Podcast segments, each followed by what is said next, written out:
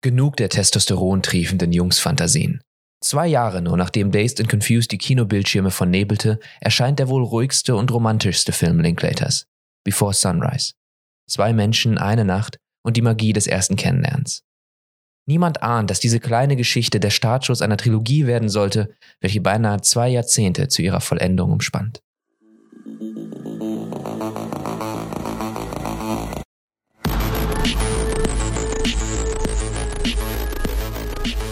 Hast du die alleine geguckt oder hast du die mit Jacqueline geguckt? Ich habe die mit Jacqueline geguckt, ja. Und? Nee, wir fanden es beide sehr schön. Das ist das Sie freut hat gesagt, sie findet, sie findet süß. Okay, ist das was, Und, be äh, was bedeutet süß?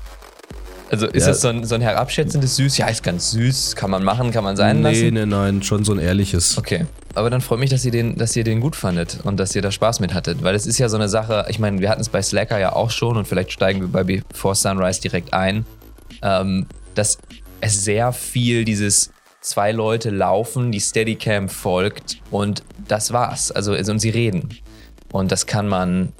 Also wenn man da nicht die leicht, vielleicht so eine, ist es eine philosophische Ader, wenn man die nicht hat, dann kann einem das, glaube ich, auch schnell, du meintest es bei Slacker ja auch, ähm, langweilig werden, obwohl das eigentlich natürlich ein sehr lebensbejahender Film ist und für Leute wie, also zumindest für mich immer so sehr funktioniert, dass man dann selber auch Bock hat, rauszugehen und einfach mal spazieren zu gehen und mit seinen Freunden zu quatschen und ähm, also tatsächlich nochmal viel, mir viel mehr Energie gibt als eventuell sowas wie ein James Bond, irgendein Actionfilm, den andere Leute dann spannender finden.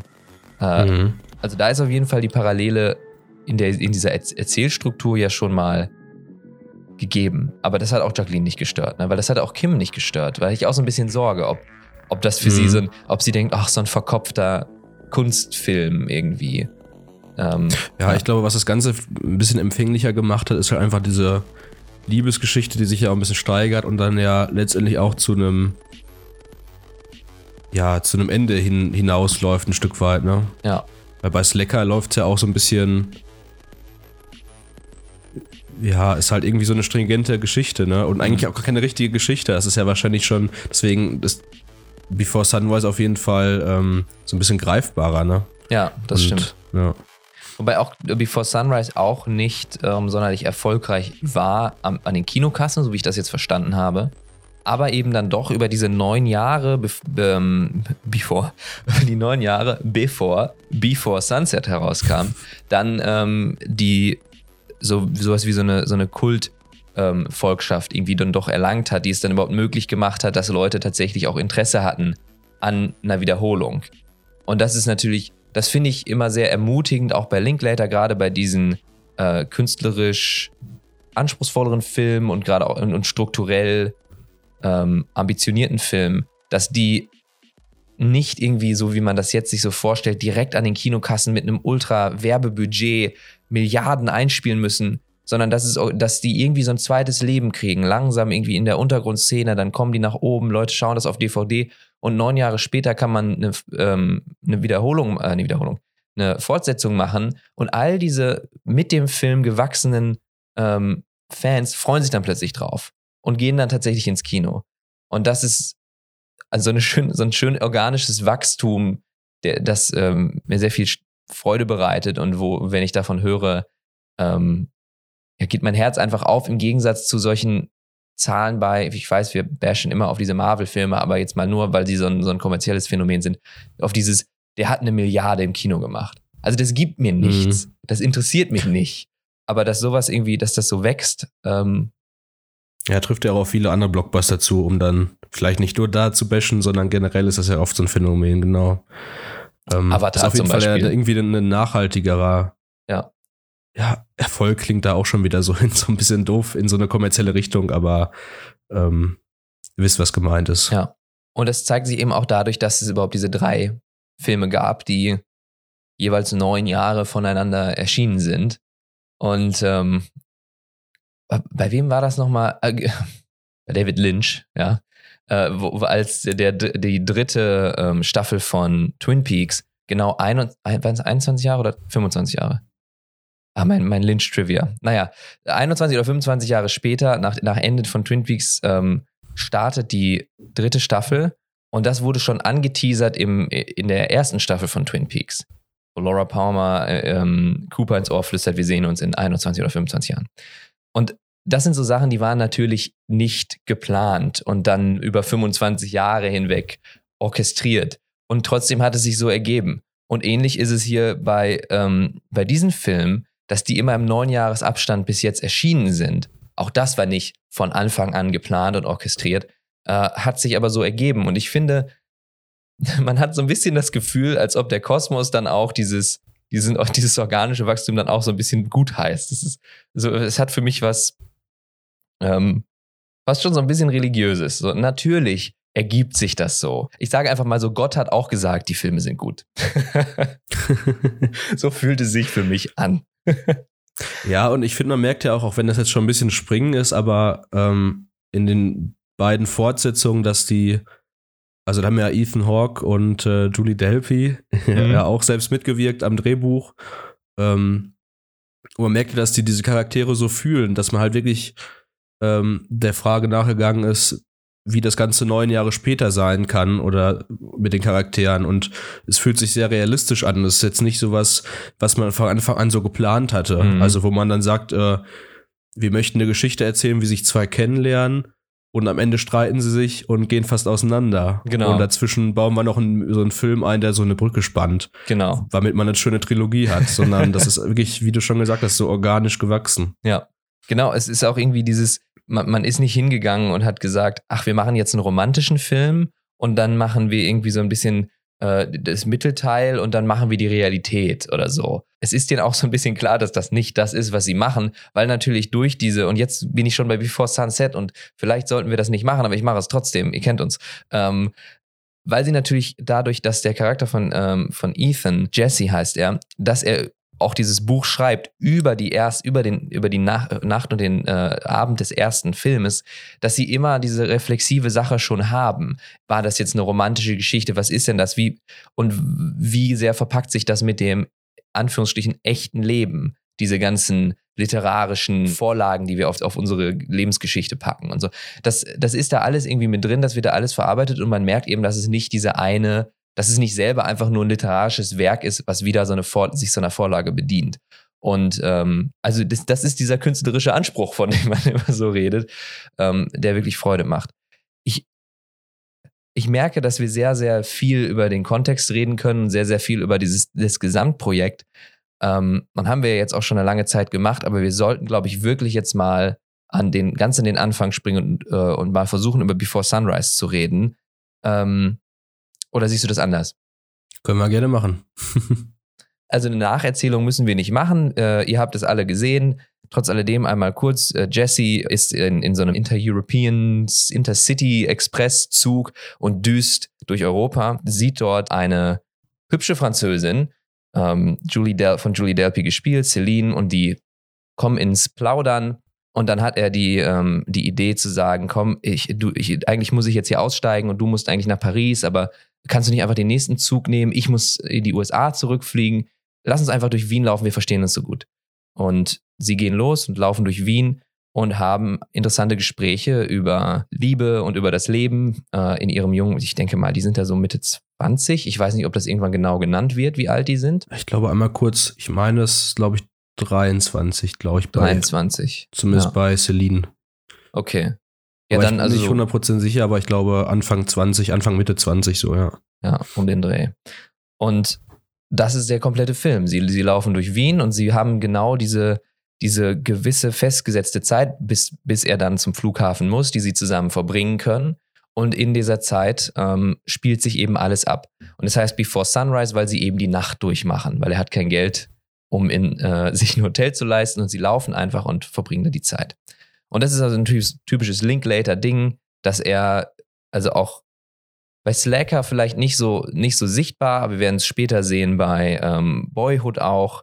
Und, ähm, es, und es war ja auch schon so bei Dazed and Confused, dass es immer so eine bestimmte Zeitspanne gibt, die erzählt wird. Ein Tag, zum Beispiel der Tag des Abschlusses, ja, School's Out bei Dazed and Confused. Und hier eben genau die Zeit, in der er ja einfach nur Zeit totzuschlagen hat und, und dann aber wieder weg muss. Und das ist so ein bisschen die Rahmenhandlung. Und da geht's los. Aber wie, findest du das, äh, hättest, wärst du mit Ethan Hawke ausgestiegen? Es ist jetzt ein bisschen ein, äh, ja, ein, also Jein? Jein. ja, ich sag mal jetzt so aus Frauenperspektive, er ist irgendwie schon auf eine Art, ist der schon sehr unterhaltsam und irgendwie Ja. interessant. Also jetzt ja nicht so machohaft, sondern so halt irgendwie wirklich so irgendwie ehrlich auf eine Art. Hm. Und ähm, gut, das kann man ja vielleicht auch komisch finden. Aber auf jeden Fall ist er jetzt halt wird als auch nicht so ein Macho irgendwie, wo man, glaube ich, dann direkt irgendwie vor, vor Angst haben müsste oder sowas. Ja, ich das nicht. stimmt. Ja. Ich denke bei ihm immer dran so, also dieses Ziegenbärtchen, das, das geht für mich nicht. Aber ähm, ansonsten, ich glaube, ich wäre auch mit rausgegangen. Es ist so, aber das ist diese Spannung, die sich in diesem ganzen Film irgendwie aufmacht. Dass dieses, du, du hast diesen Moment, von wegen wir verstehen uns wirklich gut. Und dann, aber der, die komplette, ich meine, der Zug fährt weiter, der komplette, der komplette Drang der Zeit und aller Verpflichtungen und so wie das Leben so normalerweise läuft, ähm, externe Sachen, äh, die dir eigentlich, die dich eigentlich so ohne das, ohne dein Zutun von dieser Magie auch einfach wegtragen können. Und du musst schon wirklich irgendwie so eine Art von Glaubenssprung machen, um zu sagen, weißt du was, scheiß drauf, du bist, das mache ich jetzt. So. Und es sind diese Momente, die so besonders, die so zeigen, dass, sie, dass man diese Entscheidung auch einfach mal treffen muss. So, und dass man das einfach, dass er wirklich, das passiert jetzt nicht automatisch. Es ist auch nicht die Filmlogik, die die Leute da irgendwie anherzieht. Es ist nicht das, das Schicksal, was Leute zusammenbringt, sondern es sind tatsächlich diese Momente, wo du selber sagst, ich glaube, da ist was und ich glaube da genug dran, um jetzt tatsächlich mal ähm, mich wirklich aktiv einzumischen in den Lauf der Dinge, wie sie vielleicht am bequemsten ähm, und am, am, äh, am meisten irgendwie dem, dem Plan folgend verlaufen und sagen, okay, weißt du was, ich steige mit dir aus. Also, dass man sich halt auch auf so Situationen einfach einlässt und ähm, ein bisschen, ja, sich einlässt, aber auch vorher schon so Situationen auch erkennt und Möglichkeiten erkennt. Ja. Und äh, genau mal auch mal einen, mal links abbiegt oder rechts abbiegt, anstatt einfach so weiter das jetzt durchzuziehen. Genau, anstatt einfach schon auf dem natürlich auch ein Zug des bisschen- Lebens. Genau, Ja. ein bisschen auch so eine Sache, die man äh, halt in dem Alter noch eher durchziehen kann, als äh, was ja auch später so ein bisschen thematisiert Mhm. wird im letzten Film, ähm, wenn man dann ja mehr im Beruf steht, Kinder hat, bla bla bla, wo das natürlich dann äh, viel weniger möglich ist. Ja. Aber trotzdem mag ich halt auch so diese, ja, ein Stück weit diese, diese Botschaft, die ja auch in dem Film drin steckt. Ja, mein Ding ist halt, man hat auch selber so Momente. Also ich glaube, es tatsächlich schwierig ist, in dem Moment zu sagen, ich steige mit dir aus. Ich glaube, das ist tatsächlich eine, und auch überhaupt in, aus seiner Sicht dann zu fragen, dass man irgendwann, dass man überhaupt das Leben wahrnimmt als diese Möglichkeit, tatsächlich äh, neue Bekanntschaften zu machen. Und weil man so viel von sich selber reingibt. Es ist was anderes, ich gehe an die Schule oder an die Uni und ich habe eine, ein Seminar oder eine Vorlesung oder was auch immer mit jemandem und ich seh- sehe den sowieso jede Woche und man sagt, komm, wir gehen mal jetzt ähm, ein Bier trinken danach und dann befreundet man sich an.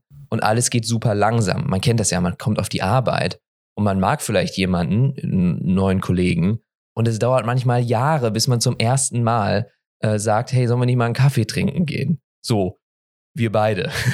und Mhm. nicht wegen der Arbeit.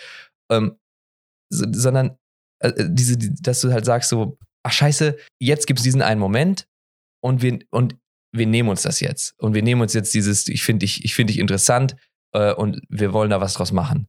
Das ist so, das zu machen ist doch, ist doch super schwierig.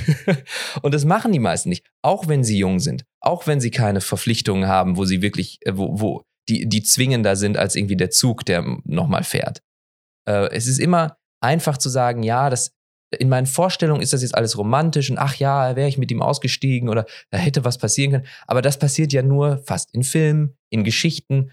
Ähm, es ist bequemer, jetzt weiterzumachen, wie sich das, wie man sich das vorgeplant hat. Und mit vorgeplant ist es eigentlich nur so, die, der Plan war, ich setze mich in den Zug und fahre nach Hause. Ne?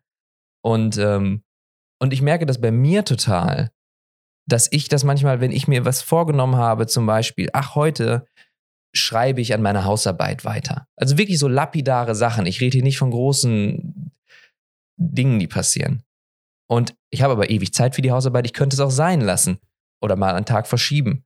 Und dann ruft mich jemand an und sagt so, hey geil, ich habe einen Besuch von jemandem, den ich lange nicht mehr gesehen habe, ihr würdet euch voll gut verstehen und sollen nicht irgendwie ins Kino gehen. also jetzt, dass, dass dann mein, mein ganzes Wesen sich so ein bisschen dagegen aufstellt und sagt, ah, ich habe mir aber vorgenommen, diese Hausarbeit zu schreiben. Und also total lächerlich. Ähm, und dann habe ich das Gefühl, dann muss ich mich immer an Before Sunrise erinnern. und dann kann ich, die, kann ich diese Entscheidung treffen. So. Also, verstehst du, was ich meine? Ich finde es einfach schon da ja, schon so ein wichtiger Moment. Ja, ja. Nee, mir geht das ganz genauso. Also ich habe das auch bei so Kleinigkeiten schon und ähm, bin auch jemand, der seinen Tag, also ich glaube jetzt einen, einen, Arbeitstag unter der Woche oder am Wochenende schon relativ gut durchplant. Und ja. äh, da wenig Zeitpunkte drin sind oder Zeitfenster, wo man dann irgendwie offen sein könnte für sowas. Ja. Und ähm, ja, wahrscheinlich ist wirklich das, genau, wirklich erstmal auch die Schwierigkeit, das erstmal zu erkennen und sowas zu sehen. Und ähm, ja, da ist ja auch schön, dass der Film halt zeigt, was dann auch für große Sachen daraus entstehen können. Also natürlich, ja, kann das natürlich auch so sein, dass man dann irgendwie was macht und dann, aber selbst wenn man jetzt in Anführungszeichen nur eine gute Zeit hat und einen schönen Tag hatte ähm, und vielleicht mal was Neues gesehen hat, das wird ja auch schon reichen, ne? Ja, ja, genau. Ja, ähm, und einen schönen Tag haben sie. Also, ähm, das kann man anders nie sagen. Äh, weil sie steigt natürlich offensichtlich mit aus wenn sie dann unterwegs sind, gibt es eine Szene, die dich besonders, über die du besonders reden möchtest, wo du was Besonderes rausgezogen hast? Mm, ich habe eine Szene, die mir sehr gut gefallen hat. Nicht unbedingt, weil ich da viel rausgezogen habe, sondern weil die eigentlich für mich so diese Stärke von dem Film eigentlich sehr gut darstellt. Und zwar die Szene, wo die in den Plattenladen gehen mhm. und sich die Musik anhören und sich gegenseitig so angucken. Weil das halt wirklich so ein Moment ist, den jeder schon mal gehabt hat. Und weil sich das auch anfühlt wie so eine echte, wie so eine echte Liebe, wo man dann irgendwie ein bisschen verunsichert ja. ist, weil ich meine, wenn man das jetzt nicht ganz hundertprozentig ernst meinen würde, so einfach nur darauf ankommen lassen will, dann wird er oder sie ja viel offensiver daran gehen. Dann wäre es egal, wenn ja. man jetzt den anderen verletzen würde und dann äh, funktioniert es halt nicht oder so, sondern die wollen es beide und diese, also sieht man richtig, was erstmal, wie, wie gut das gespielt ist von beiden und auch was dass das Linklater so, so, so ein Gefühl dafür hat, so diese Momente auch zu inszenieren und einzufangen. Weil, ja. also das ist ja jetzt nur beispielhaft, so die Momente gibt es ja, wie gesagt, alleine, wo sie sich kennenlernen, im Zug gibt es auch schon die Blicke und so kleine Berührungen oder Annäherungen. Und das, finde ich, ist dabei in diesem Moment wird das so gut dargestellt, weil das ist ja auch so, wie du sagst, das ist irgendwie auf eine Art ist ein bisschen unangenehm und man kennt es auch und manchmal ist da einfach so jetzt dann irgendwie so jetzt jetzt tut es doch, ihr wollt es doch beide, weißt du, wie ich meine? ja, ja. Und das ist auch so, das ist genau, das habe ich mir aufgeschrieben, dieser Moment, wo du so denkst, ah, jetzt gehen sie, also es ist auch dieses, er fragt dann auch, und es ist so dieses Offensichtliche, es ist ihm nicht natürlich. Er meinte so, sie reden über irgendwas anderes und dann sagt er so, hey, you wanna see if that booth is still open? So. Und es ist so offensichtlich dieses, sollen wir in diese, sollen wir in diese abgeschlossenen Bereich gehen und, und ein Lied hören? Also es, und man weiß ja auch, dass sie das weiß. Und trotzdem stehen sie dann da drin und hören diese Musik und man denkt sich, ja, jetzt nähern sie sich an und, und das, das kulminiert jetzt in diesem Kuss, denkt man. Und dann ist es halt, und dann spielt die Musik und es gibt, und genau im richtigen Moment schneidet er weg und sie laufen an so einem Springbrunnen vorbei und haben sich noch, haben sich eben nicht geküsst. Ja. Und das, ähm, und das war tatsächlich ein über, als ich das zum ersten Mal gesehen habe, ist es ein überraschender Moment. Also Wunder, also total herzerwärmend, aber überraschend, weil man denkt, ein, ein weniger ehrlicherer Film hätte da vielleicht gesagt, da küssen sie sich jetzt. Und, genau, ähm, ja. Und das haben sie eben nicht und, und trotzdem zieht sich das da so ewig, weil es ist ja auch häufig so, also wenn man mal, wenn man so auf, auf Dates ist oder Leute kennenlernt, man hat so das Gefühl, eigentlich weiß man schon in den ersten paar Minuten, also man redet so ein bisschen und dann denkt man sich schon so, okay, offensichtlich gehen wir jetzt nur weiter zusammen unterwegs, weil wir beide darauf hoffen, dass da jetzt irgendwie mehr kommt. Aber diese Annäherung ist so unglaublich langsam und, und vorsichtig.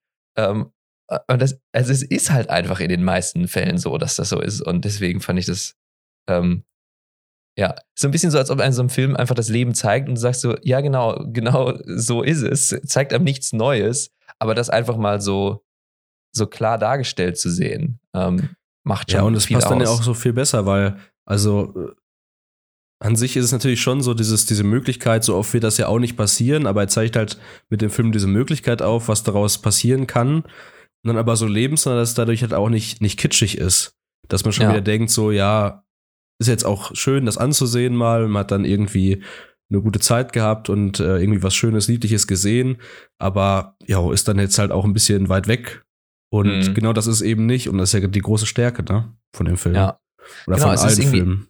Es ist total der romantische Film. Wir haben ja schon mal gesagt, dass es so ein bisschen, der, der ist im Kern romantisch und da, darüber geht's, darum geht's dann in den anderen beiden Filmen auch, wie sich so eine Romantik ausspielt und was das bedeutet. Ähm, aber es ist eben eine Romantik, die nicht dir sagt, das wird mir nie passieren. Oder das, das finde ich als Geschichte romantisch, aber in echt nicht. Also sowas so ähm, Prinz-Prinzessinnen-Geschichten, die du irgendwie, aber wo du dann so denkst, aber eigentlich ist der Prinz irgendwie, also wenn mir so jemand in echt so ankommen würde als Frau, dann würde ich, glaube ich, nicht sagen, oh ja. So ähm, zu macho, zu selbstbewusst, irgendwie, und dann hebt er mich hoch und dreht mich irgendwie auf diesem Rad und, und führt mich allen vor und solche komischen Dinge, wo man sich denkt, so als Film funktioniert in Wirklichkeit ist es creepy. Und das ist äh, in diesem Fall natürlich absolut gar nicht so.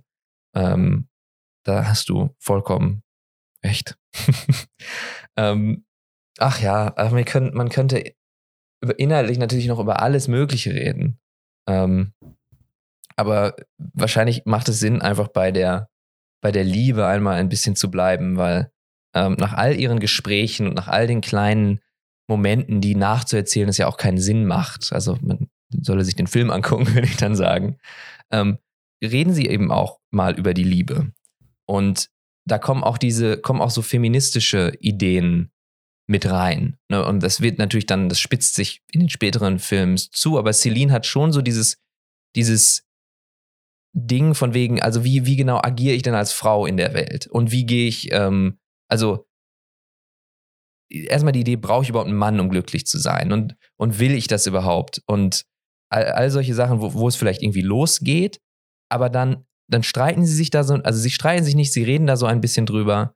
Und es stellt sich dann aber auch immer ganz schnell so etwas ein wie, ach, eigentlich wollen wir über diese, über diese sozi soziologischen Themen eigentlich gar nicht reden. So, lass uns aufhören, drüber zu quatschen. Es ist ja egal, was die, der Mann oder die Frau oder wie man das auch immer, wir beide verstehen uns ja super gut. Und ähm, in, in der gleichen, also ich weiß nicht, in einer Szene, wo sie sich dann auch hinsetzen später und wo ähm, in so einer Nebengasse, ich weiß nicht, nachdem sie, glaube ich, bei der Bauchtänzerin waren, ähm, da sagt sie dann auch, ach, wir reden die ganze Zeit darüber, aber ganz ehrlich, ähm, geliebt zu werden und, und zu lieben bedeutet, also Celine sagt das, bedeutet mir unglaublich viel. Und, und ist es nicht das, was, was eigentlich der, für alle das Ziel des Lebens ist? So abgesehen von all diesen großen Diskussionen, ähm, geht es wirklich, geht es jemals um irgendetwas anderes? Und ähm, erinnerst du dich noch an Jessys Antwort? Ich wollte dich jetzt gar nicht so auf den. Auf, ja, ja. dann erzähle ich sie, äh, erzähle ich sie, aber ähm, wo ich dann, wo ich dann dachte, ah ja, okay, jetzt kommt so ein bisschen, jetzt verdichtet sich der Film, weil es ja offensichtlich auch um Liebe sich handelt und vielleicht um Zwischenmenschlichkeit, wo wir gleich zu kommen. Ähm, und dann sagt Jesse so, ja, richtig. Ich meine, aber ich, ich wäre lieber richtig, richtig gut in irgendetwas. Also, äh, als, als ein guter Vater zu sein. Lieber wäre ich berühmt, also ganz, ich, ich verstehe das und in manchen Momenten denke ich, ich wäre ein guter Vater und das wäre das gute Leben, ne, eine gute Familie, die Leute, die einen direkt umgeben, irgendwie da gute Beziehungen zu führen. Das wäre eigentlich das Richtige. Aber die meiste Zeit bin ich so kompetitiv, möchte erfolgreich sein. Ich glaube, da kommt auch viel dieser Künstler durch. Dieses, du möchtest gute Kunst machen, wofür man ja viel aufopfern muss. Ähm, ich möchte irgendwie erfolgreich sein für etwas bekannt sein, einmal in meinem Leben in etwas der Beste sein. Viel lieber als dieses vielleicht durchschnittliche, aber schöne Leben mit meinen Liebsten zu führen.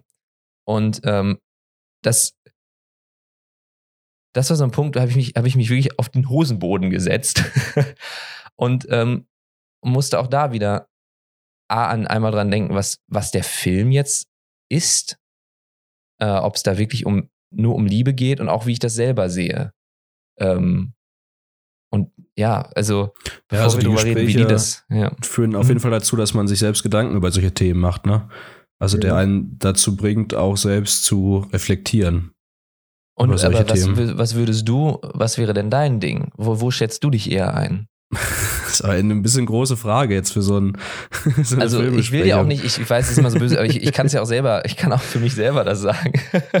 aber ich dachte, also ich meine, ähm, wenn das jetzt so ist, glaube ich, eine zu große Frage um sowas. Das merkt man ja auch später in dem weiteren Verlauf, dass dann irgendwie in dem Moment ist für ihn dann diese, diese, ähm, ja, sein, sein eigenes Tun ihm ein bisschen wichtiger und im letzten Film merkte dann, dass halt, wenn man dann einmal Vater ist, dass das dann auch wieder mehr in den Vordergrund rückt. Also wahrscheinlich ist da auch ein bisschen die Sache so, dass, dass es auch je nach Lebensphase und je nach Lebenssituation sich dann auch wieder ändern kann, ne? Ja. Aber ich verstehe total, wie, wie, wie er das, dass er das sagte in seinem jungen Alter. Ich meine, 23, das ist bei mir jetzt auch nicht so ewig und bei uns auch nicht so lange her.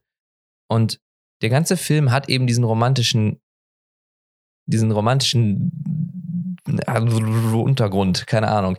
Und man denkt die ganze Zeit, man ist dann schon bereit zu sagen, ja, genau das ist es. Eine Person treffen, sich verstehen, durch Wien laufen, Kaffee trinken. Ähm, und das ist alles. Mehr braucht es nicht. Und dann sagt er plötzlich, ja, aber hier dieser Erfolg und, und irgendwas erreichen im Leben. Und dann plötzlich merkt man, wie man sich hat ein, fast schon von diesem Film, der gar nicht einnullen will, hat einnullen lassen. Weil ich mit 23 habe auch. Also ich komme vielleicht so langsam dahin, dass ich mal den Moment genießen kann, tatsächlich, ohne mit dem Auge zu schielen auf den größeren Lebensentwurf und was man machen möchte und wie man erfolgreich ist, in welcher, in welchem Bereich auch immer. So. Ich, mit 23 hätte ich, äh, hätte ich gesagt, ja, mein Ziel ist, ich möchte toll sein in meiner Familie und meiner direkten Umgebung und mega erfolgreich und irgendwie der beste Autor.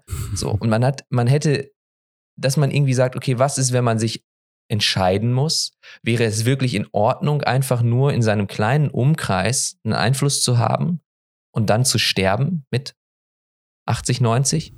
Also würde man es seinem direkten Umkreis übel nehmen, dass man, ich habe mein Leben hier hingegeben. Und also, ich, also für mich ist das eine Spannung, die sich immer noch hält, so ein wenig. Ähm, und wo, die ich an dem Moment überhaupt in diesem Film nicht erwartet hätte weil er eben, weil diese, weil das zwischen denen so gut lief. Und dann, ich war dann einfach sehr geschockt. Was heißt geschockt? Es war einfach, das hat, das hat mich wirklich mitgenommen. Und auch da dachte ich wieder, was für eine gute Beobachtung mhm. von diesen Dynamiken, die sich so auftun, wenn man auch schon nur entfernter darüber nachdenkt, sein Leben mit jemandem anderen zu verbringen. Mhm. Weil dann kommen direkt wieder solche Lebenspläne und so weiter rein. Und, Sagt sie jetzt ähm, nicht noch ja. darauf, äh, dass sie mal für einen älteren Mann gearbeitet hat, der sein Leben lang mhm. äh, nur sich seiner Arbeit gewidmet hat und nachher super traurig war, mäßig. Ja, ja. ja. Und dann sagt, und er sagt auch, ja, er kann, er kann das, er kann das nachvollziehen, er ist sich sicher, dass es so ist. Aber trotzdem würde er lieber versuchen. Mhm. Und auch das kann ich verstehen. Also. Ja, ist ein bisschen schwierig. Ich glaube, das sind ja wahrscheinlich auch so Fragen, die, wo es schon sinnvoll ist, sich die ab und zu mal zu stellen, um sich ja. so ein bisschen zu navigieren in seinem Leben, aber wo man, glaube ich, jetzt nie so eine komplette Antwort drauf geben kann, oder? Was ist ja wahrscheinlich auch nicht sinnvoll, darauf eine komplette Antwort zu geben. Ja, ja. Also sie zu sagen, ich gebe dich völlig ja. nur deiner Familie hin und mach nichts anderes. Ähm, oder oder habe eben keine Ambitionen. Wahrscheinlich, genau, auch. Und, aber seltsam, dass er die, da diese Ambitionen äußert. Mhm. Wenn sie später, in den späteren verlaufenden Filmen viel mehr sich, sich dahingehend ähm, positioniert. Stimmt, später ist sagt, er eigentlich eher der, ist es eher verkehrt drum, ne? Ja, verkehrt ja, rum, ja. Also, also, umgekehrt genau. die Rollen so. Ja, ja, ja, genau. Ich verstehe, was du meinst. ja. Weil, also zum Beispiel sagt sie dann solche Sachen wie irgendwie, ähm, äh, das ist, das ist, das, ich glaube, das ist sogar schon im zweiten Film, in Before Sunset, ja, äh, irgendwie Wünsche zu haben. Das ist das Wichtige. Es ist nicht wichtig, dass man irgendwie irgendwo ankommt oder irgendwie einfach nur harmonisch ist, sondern Wünsche zu haben und auf irgendwas hinzuarbeiten. Ähm, ich glaube, das sagt sie. Also das sagt er auch äh, im zweiten Teil, aber das sagt auch sie und sie bleibt dabei und ähm, ist viel weniger auf der Suche nach einer Art Harmonie, als er es dann vielleicht ist. Und das finde ich einfach interessant, dass dann trotzdem im ersten Film das so scheint, als ob sie damit okay ist, als ob sie sagt, die Zwischenmenschlichkeit macht's. Sie sagt dann auch in der gleichen Szene, über die wir eben schon gesprochen haben, ähm, ich glaube, wenn es einen Gott gibt, dann ist er in diesem komischen Moment zwischen Menschen, wo man irgendwas versucht zu kommunizieren, was für mich einfach ein Statement darüber ist, dass Kunst heilig ist. Also da, da spricht für mich eventuell so ein bisschen Linklater raus. Ähm, Finde ich gut, also Daumen hoch, aber ähm, dass sie da so sehr auf dieser Harmonie ist, er dieses Statement macht mit dem, mit dieser Verbissenheit, mit dem Wünschen nach mehr und mit dem Ziel, mit der Zielstrebigkeit. Mm, und dass sich das dann alles irgendwie so ein wenig auflöst. Also es scheint im ersten Film noch alles etwas klarer zu sein. Und dann merkt man, wie es sich verkompliziert in den späteren. Mhm.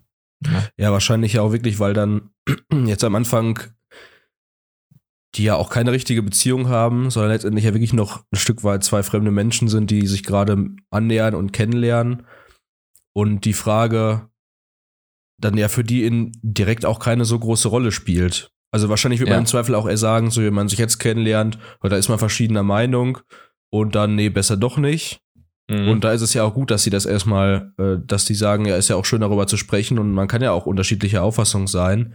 Und ähm, die Frage spielt dann ja in dem Sinne ja auch für den, für den Tag oder für die Nacht äh, keine größere Rolle mehr, sondern erst im späteren Verlauf, wenn, ja, wenn die wirklich in dieser Rolle sind, dass sie sozusagen ähm, mit dieser Frage auch tatsächlich im Leben konfrontiert werden und sich dann irgendwie auf eine gewisse Richtung ähm, einstellen müssen. Ja. Und, und ähm, das passiert für die beiden jeweils getrennt voneinander erst einmal. Und hier, damit gehe ich jetzt mal zu Before Sunset, auch wenn wir, also es, auch wenn es noch, es gibt so viele schöne Szenen äh, und ich will immer über alles reden, aber ich glaube, es macht jetzt Sinn, rüber zu gehen, wenn es, wenn du übereinstimmst mit mir. Auf jeden Fall, ähm, ja. Also, wie, wie, gesagt, wunderschöner Film. Ähm, aber wir, okay, weiter Können geht's. Wir auch nochmal ähm, zurückspringen im Zweifel. Genau, wahrscheinlich werden wir das tun. Ähm, äh, interessant genau diese, der Film, der dann ähm, neun Jahre später erschienen ist. Ähm, und in diesen ganzen neun Jahren schwebte eben die Frage im Raum, ähm, ist aus dieser Romanze jetzt was anderes geworden? Mussten sie quasi die ganzen Sachen, die sie da theoretisch ausgehandelt haben, mussten, mussten die sie quasi in ein Leben umsetzen? Wie haben sich diese beiden ähm, wirklich weiterentwickelt? Und es stellt sich eben raus, sie haben sich nicht äh, am Ende äh, sechs Monate später wieder getroffen in Wien, Celine hat es nämlich äh, verkackt und äh, ist nicht aufgetaucht. Und weil sie eben auch keine ähm, Kontaktdaten ausgetauscht haben, auch aus so einem theoretischen, romantischen Verständnis davon, wie Zwischenmenschlichkeit funktioniert, ähm, und äh, treffen sie sich jetzt neun Jahre später so halb zufällig in Paris wieder und ähm, arbeiten sich ganz langsam dahin, dann mal zu, zu ein bisschen zu fragen, wie lief denn dein Leben so? Und ähm, weil Ethan Hawke hat eben Frau und Kind mittlerweile. Und Julie Delpy ist eine äh, Single-Dame. nee, die ist In, zusammen mit dem äh, Ah, stimmt, Fotografen. Fotografen. Ja, der, aber der also ist so Kriegsfotograf oder sowas. Kriegsfotograf. Komm, das, das zählt nicht. Die ist nicht wirklich mit dem zusammen. Sie sagt doch dann irgendwie auch, der ja, ist meistens ist nie weg, da. Ne? Ja. genau. ähm, aber und ähm, das finde ich, das ist interessant, dass sie sich dann eben selber auch befragen können und es nicht einfach nur die Geschichte einer Ehe ist, die irgendwie quasi sich so zergeht aus Romantik in Realität, ähm, sondern dass jetzt die, diese Lebensentwürfe, diese Theorien dann mal gegeneinander gestellt werden. Und, äh, und auch da wieder, das ist nicht der Punkt des Films. Es gibt die, der Punkt ist auch die, die, die ganzen Momente, die sie haben und die kleinen Themen, die hier und da wieder auftauchen und wie sie miteinander reden und alles das. Alles das. Also dieser Podcast eine, kann nie ersetzen, dass man sich den Film mal anschauen sollte. Ähm, aber ja, das passiert, das passiert auf jeden Fall. Ähm, hast du, hm, ich, will, ich, ich, ich weiß, ich tue dir immer Böses an, wenn ich dich einfach, einfach so frage, um die Sachen voranzubringen. Aber da du die dann ja zum ersten Mal da gesehen hast, ähm, warst du überrascht, dass die beiden eben nicht sich getroffen haben? Oder war, war dir schon klar, dass der zweite Teil einen anderen Weg nimmt? Ich glaube, das Problem ist, ich lese nie Klappentexte von, von DVDs in der Regel, mhm. weil ich halt immer schon denke, dann erfährt man was, was man nicht will. Das ja. Problem ist jetzt, ich habe ja wie gesagt diese Box und ich, ich wusste nicht, in welcher Reihenfolge, welcher jetzt der erste Film ist, weil der ist ja nicht Teil ja. 1, Teil 2, bla bla. Ja. Und deswegen musste ich hinten kurz gucken, um zu sehen, Und da stand schon irgendwie drauf, nachdem sie sich da nicht getroffen haben, treffen sie jetzt Okay, ah, mäßig. okay. Irgendwie so in die Richtung steht's hier. Ja, hier steht dann neun Jahre später funkt es erneut. Also Okay. kann man davon ausgehen. Egal, deswegen, äh, aber ich, ich, ich sag mal so, also ich fand es für die Geschichte schöner, dass, dass es nicht geklappt hat. Weil es Ja. halt wieder ein bisschen realer ist und nicht, sonst wäre das nachher so. Ja, er hätte es wahrscheinlich auch hingekriegt, das zu erzählen, dass es trotzdem nicht kitschig ist, aber es ist ja vielleicht auch schön, dann diese Liebesgeschichte haben, die nicht rundum perfekt ist. Und Ja, deswegen fand ja. ich es auf jeden Fall von der Geschichte her besser. Ja, fand ich, äh, also fand ich auch. Ich war allerdings sehr geschockt, ähm, als ich das erste Mal gesehen habe. Also auch als sich dann herausstellt, dass Jesse eben da war, dass er aus Texas hergeflogen ist Mhm. und sie nicht die, die Bahn genommen hat. Aber Ähm, ich finde das ja auch wieder schön, wie gut ähm, ja auch das, das Drehbuch geschrieben ist und die, und die Dialoge, weil das halt wäre so, also die, die harmonieren so gut und auch dieser Dialog, wie die darüber sprechen, dann so, ja, bist du hingefahren? Ach nein, Quatsch, und du ja auch nicht, ja, ist ja gut. Ja, Moment, warum bist du denn nicht? Ja, ich war doch, okay. ja, genau. Und das war, also, und auch wie sie darauf reagiert, total. Ähm, und man merkt, also Ethan Hawke, unglaublicher Schauspieler, äh, zumindest für diese Rolle. Mhm. Ähm, ich ich kenne ihn aus wenig anderem, muss ich ehrlich sagen. Aber ähm, wie man dann auch schon, wenn man es dann das zweite Mal schaut und auf die Dinge achtet, dann merkt man, wie, wie unbequem ihm das ist und wie er, wie er, wie er in seinem Kopf das nochmal abarbeitet und wie, wie offenbare ich ihr das jetzt. Jetzt mache ich ihn, jetzt halte ich mich hier ein bisschen zurück und, und man sieht richtig, dass er den Charakter mitdenkt, mitfühlt und nicht einfach nur, also ein bisschen reaktionär auf, auf die Lines von, von ähm, Celine antwortet. Auch schon im ersten Teil, wo man ähm, dann später, wenn er darüber redet, ähm, wenn, wie, wie er über seine tote Oma redet und ähm, all diese Dinge. Wenn man dann weiß, dass das später nochmal wie so ein kleines Thema wieder zurückkommt da, und dann erwähnt er, ach hier, in dem, in dem Moment habe ich mich schon in dich verliebt oder so. Und dann sieht man die Momente und du denkst dir, okay, krass. Also die schauspielerische Leistung ist ähm, unglaublich. Muss man, muss man den beiden lassen. Ich finde auf jeden Fall interessant, um das vielleicht schon mal aufzunehmen, dass ähm, wir haben ja eben schon gesagt, also die Filme, das wurde ja offensichtlich nicht, als der erste Film geschrieben wurde, direkt konzipiert mit Teil 2 und Teil 3 und so weiter. Aber trotzdem gibt es ja immer wieder so ein bisschen ähm, ja, Eckpunkte, auf die sich wieder bezogen wird.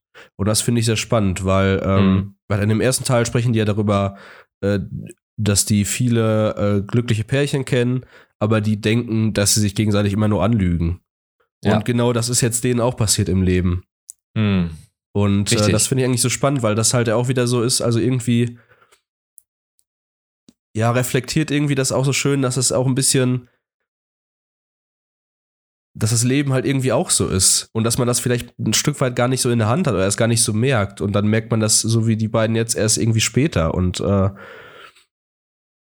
ja, das, diese Verknüpfung fand ich irgendwie toll. Ja, also Ja. gerade auch bei ihm total, auch bei ihm natürlich, weil er hat sein, seine Frau und sein Kind und ist eben trotzdem da und erwähnt es, also dieser Moment, wo sie dann sagt, ach, ich habe übrigens gelesen in diesem Artikel, dass du verheiratet bist mit Kind. Also, und man merkt richtig, er hätte es eigentlich schon viel eher sagen müssen. So, und es war offensichtlich, dass die beiden miteinander flirten und auch äh, relativ ernst gemeint. Ähm, und auch das war schon so ein Moment, wo man, wo man dann merkt, wie, wie unklar jetzt gerade die Verhältnisse sind und wie, ähm, wie du schon meintest, dass jetzt all diese Dinge von den Paaren, die sich anlügen, dass das, dass das bei denen passiert. Und ähm, man hat schon so ein wenig diese Trauer von wegen dieses, es scheint schon die Antwort zu sein auf den ersten, auf den ersten Roman, sage ich schon, auf den ersten Film, der aber ne, quasi parallelisiert wird durch den Roman, den Jesse geschrieben hat. Ähm, zu sagen, ja, äh, die Romantik hält sich nicht. Das ist so ein Moment, der, der geht einmal auf und dann wird es alles ein wenig verdreckt Mhm. von, vom realen Leben. Ähm, und ich, genau, ich finde auch, dass diese, das generell, und jetzt weiß ich nicht, wie ich das fasse, ohne wieder ewig lange zu reden. Aber dass generell viele Sachen sich dann doch, obwohl es nicht, wie du meintest, so geplant war, von Anfang an, sich dann doch schon so thematisch wiederholen. Teilweise Rückbezüge auf ganz bestimmte Aussagen, die sie mal getroffen haben, auf bestimmte ähm, Überzeugungen, die sie geäußert haben. Äh, die, die feministische Sache sowieso, die zieht sich vielleicht noch am stärksten durch bei Celine. Aber ähm, bei ihm, wie er sagt, ja, äh, Liebe ist auch zu einem gewissen, also was ist denn Liebe? Und zu einem gewissen Grad ist es ja auch, dass man einfach ähm, so eine Art Verantwortung übernimmt für, für den anderen und sagt, ich entscheide mich dazu und ich ziehe das durch. Dass sich das dann mal dann im, im zweiten Teil auch bricht, wo er irgendwie sagt, ich dachte, das reicht, aber irgendwie ist es so leer. Und all diese Sachen, und, und es zieht sich irgendwie, es rückbezieht sich die ganze Zeit. Und dann hat man auch, man hat Bilder, auch später irgendwie vor Midnight, im dritten Teil. Das Wasser zum Beispiel, Sonnenuntergänge, ganz gewisse äh, so rhythmische Rückbezüge die das Ganze plötzlich zu so einer, zu so einem poetischen Ganzen fast schon bringen. Also weißt du, wie so ein, wie so ein, wie, wie so ein Stück Lyrik, die sich dann irgendwie hier und da mal nicht, nicht zwingend reimt, aber so einen internen Reim hat und so thematische Wiederholungen hat. Und dass er das, also er und die drei und das ganze Team das hinkriegt, bei, bei einer Filmreihe, die so wie wir schon gesagt haben, so sehr dass ähm, die Komplexitäten des echten Lebens irgendwie abarbeitet, dass dann da trotzdem sich noch Dinge reimen. Das finde ich tatsächlich ähm, unglaublich schön. Und da frage ich mich dann auch, also das sagt so ein bisschen, gibt das dem, dem Leben Sinn, ohne dahin zu gehen und es eben zu romantisieren, wie wir das eben schon meinten, so in so einer, in so einer Struktur, die einfach nur ausgedacht ist. Das war's mit dem ersten Teil unserer Besprechung der Before-Trilogie. Aber damit ihr im Ball bleibt, hier ein kleiner Ausblick, wie es in zwei Wochen weitergeht. Next up bei Filmic. Dass das trotzdem nichts gebracht hat. Dass die sich mhm. trotzdem so in die Haare kriegen. Wegen der gleichen Scheiße, über die die schon vor 18 Jahren geredet haben. Das hat mich im ersten Moment so angepisst. Also, ich war da nicht wütend auf Linklater oder so, aber ich war einfach wütend auf die, auf die Charaktere. Ich dachte so, ihr Wichser. Das ist eigentlich gut, um dieses vier Seiten von der Kommunikation zu analysieren, weil da gibt es ja so viele Momente, wo dann so, wo das einfach so komplett falsch verstanden und die komplett aneinander vorbeireden ja. und das komplett falsch aufgefasst wird. So wie er sagt ja irgendwie in Bezug auf seine Vaterschaft, ich hab's verkackt. Und sie sagt dann ja, meinst du etwa, du hast es verkackt, als wir dann damals in Paris, als wir uns nach neun Jahren wieder kennengelernt haben, miteinander geschlafen mhm. haben?